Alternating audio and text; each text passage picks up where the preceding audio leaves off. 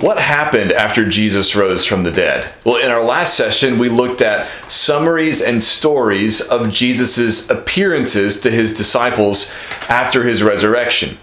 In this session, we're going to look at what happened after that. Acts 1 3 says that he presented himself alive uh, to them, that is, to his disciples, after his suffering, his death, by many proofs, appearing to them during 40 days and speaking about the kingdom of God. But what happened after that? Well, that's what we're going to talk about this time.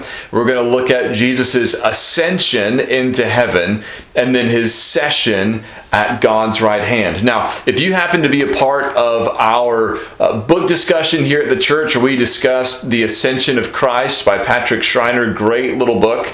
Um, some of the things that we're going to talk about, I probably saw or learned first um, through that little book, so I want to give him credit.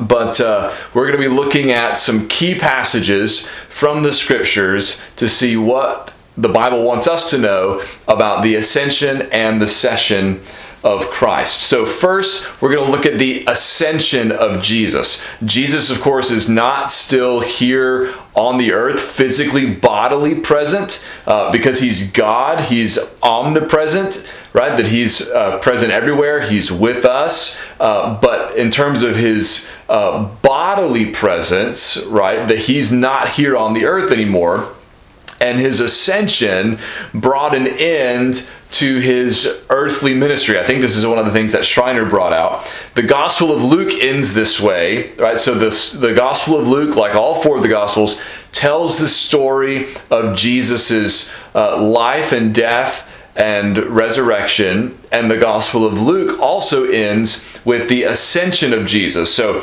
in Luke 24, starting in verse 50, it says, And he led them out as far as Bethany, and lifting up his hands, he blessed them. While he blessed them, he parted from them and was carried up into heaven. So after Jesus had appeared to his disciples over that period of 40 days that Acts 1 3 talks about, Jesus was taken up into heaven, right? Uh, Luke says, carried up into heaven. And then Luke tells us the story of his ascension at greater length in the book of Acts. Remember that Luke wrote Acts as well as the Gospel of Luke.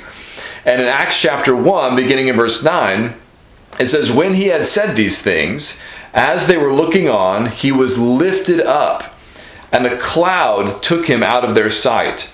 And while they were gazing into heaven as he went, behold, two men stood by them in white robes and said, Men of Galilee, why do you stand looking into heaven? This Jesus, who was taken up from you into heaven, will come in the same way as you saw him go into heaven. So Luke links for us the ascension of Jesus with the return of Jesus. So Jesus has departed, he has bodily ascended into heaven, and he is going to come back. He is going to physically, bodily return at some time in the future. We don't know when that will be, but Christ is going to return uh, just as he went, right? Just as he ascended, the same Jesus is going to come back in the same way. Those two men, the two angels, said to the disciples as they were looking up into heaven where Jesus had gone. Right? So Luke uh, tells us um, at the end of Luke and the beginning of Acts that Jesus has ascended into heaven. So the uh, the story of the ascension helps us answer the question: Well, where is Jesus now?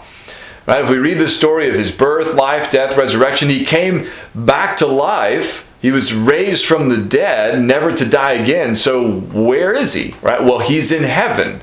Right? He is ascended back into the presence of the Father.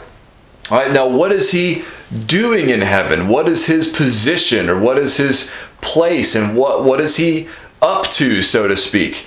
In heaven. Well, that takes us to what we call the session of Christ. The session, uh, of course, you may have you've heard this you may have heard this before, but uh, when you go into a courtroom and the judge comes in, everyone's told to rise, and then when the judge sits down, you're allowed to be seated because the court is now in session. It's in session because the judge is seated. The session of Christ refers to the fact that Jesus is seated in heaven at God's right hand. So, again, if we want to know where is Jesus, the ascension tells us he's in heaven. The session tells us he's seated at God's right hand in heaven. So it gets more specific, right? So Colossians 3 1, for example, says, If then you have been raised with Christ, seek the things that are above where Christ is seated at the right hand of God. Do you want to know where Christ is? You want to have your, your attention, your focus upon Christ? Where is He? He is at the right hand of God, seated at His right hand. Jesus Himself uh, predicted this. He said that this would come to pass in Luke 22, verse 69. He said, From now on, the Son of Man shall be seated at the right hand of the power of God, meaning he's going to be seated at God's right hand. All right, we also see mention of the session of Christ in Hebrews 1, where the author of Hebrews is sort of giving us a summary of who Jesus is, right? The session is something that uh, we might often leave out of our sort of summary of who Jesus is or our summary of the story of Jesus. Uh, but the writer of Hebrews um, makes quite a big deal of the session of Christ, not only in this verse, but uh, kind of throughout the book. But in the summary of who Jesus is at the beginning, in Hebrews 1 3, it says this. It says, He is the radiance of the glory of God and the exact imprint of his nature, and he upholds the universe by the word of his power. After making purification for sins, he sat down at the right hand of the majesty on high. That's Hebrews 1 3. So again, Jesus uh, is seated at the right hand of God, and his session happened after he finished his work of purification, Hebrews 1 3 says. The session of Christ also shows up in the first Christian sermon. So in Acts chapter 2, on the day of Pentecost, when the Holy Spirit came down upon the disciples, and Peter preached the gospel and talked about the death and resurrection of Jesus, he also talked about the ascension of Christ, or excuse me, the session of Christ. So he says, this is starting in verse 33 of Acts 2 Being therefore exalted at the right hand of God, and having received from the Father the promise of the Holy Spirit, he has poured out this that you yourselves are seeing and hearing.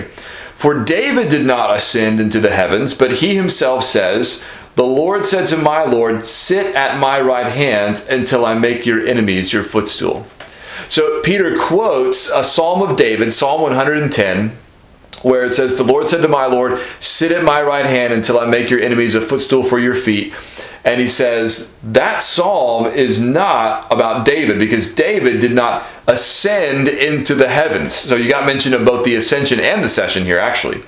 David didn't ascend into heaven, right? So who is David saying the Lord was speaking to when he said, Sit at my right hand? Well, he wasn't talking to David, he was talking to the one who would be born from David's line, who would also be greater than David, the Messiah, the Son of God, Jesus. And so Peter's saying Jesus has been exalted to God's right hand. He's seated at God's right hand, just like David prophesied in Psalm 110, because Jesus has been has ascended into heaven, uh, exalted at God's right hand, and Jesus is the one who has poured out the gift of the Holy Spirit that you are witnesses of this day, uh, the day of Pentecost.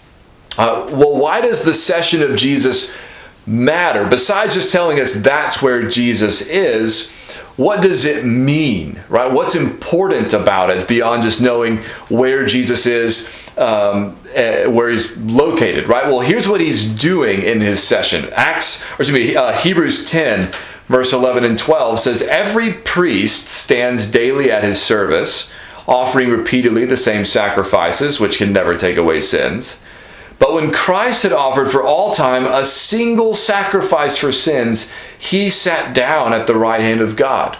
In other words, what the author of Hebrews is saying is that Jesus being seated at God's right hand indicates that his work of atonement is finished. The priests, they stand daily offering sacrifice after sacrifice after sacrifice. Jesus offered a once for all sacrifice and then he sat down. Why? Because his work is done. His work of atonement is complete. His sacrifice that he offered uh, only needed to be offered once. It was perfect, it was sufficient. And so his work of atonement is completed, and that's why he has sat down at God's right hand. Paul also tells us in Romans 8 what Jesus is doing there at God's right hand. Romans 8:34. He says, "Who is to condemn? Christ Jesus is the one who died, more than that, who was raised, who is at the right hand of God, who indeed is interceding for us." So Jesus died for us, Jesus rose for us. Jesus is seated at God's right hand, and there he is interceding for us. That's what Jesus is doing even now. If you're a believer in Christ, if you belong to Jesus, Jesus is at the right hand of the Father interceding for you. That's amazing, right? Uh, one more thing. There in his session at God's right hand, Jesus is ruling over all. 1 Peter 3:22 it talks about Jesus who has gone into heaven and is at the right hand of God, who was um, with the angel, with angels, authorities, and powers having been subjected to him. All right, so let me read that one more time. Talking about Jesus, he has gone into heaven and is at the right hand of God with angels, authorities, and powers having been subjected to him. So he is ruling over the angels, over the authorities, over the powers. It's like what Psalm 110 was saying, right? That God was going to put his enemies under his feet as his footstool.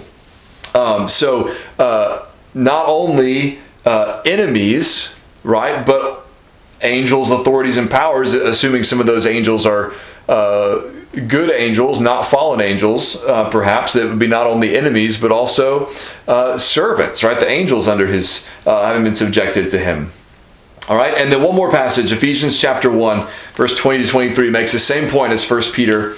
It's talking about the, the power of God that he worked in Christ when he raised him from the dead and seated him at his right hand in the heavenly places, far above all rule and authority and power and dominion, and above every name that is named, not only in this age, but also in the one to come. And he put all things under his feet and gave him as head over all things to the church, which is his body, the fullness of him who fills all in all. So again, there you have the mention of Jesus' resurrection, Jesus' session at God's right hand in heaven, um, and then that he's above now. Paul says, all rule and authority and power and dominion. Right? So all those things are under him. He is ruling over all. And that's for our good, right? Uh, he says he put all things under his feet and gave him as head over all things to the church. So that's believers, right?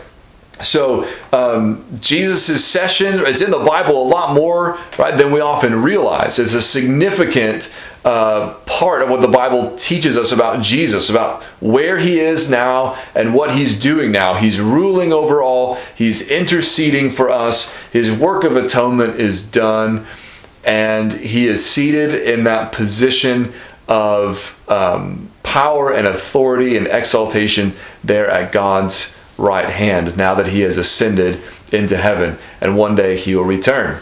Now we're going to finish up our uh, what happened after the resurrection uh, little series next time lord willing by talking about the day of pentecost and the sending of the spirit.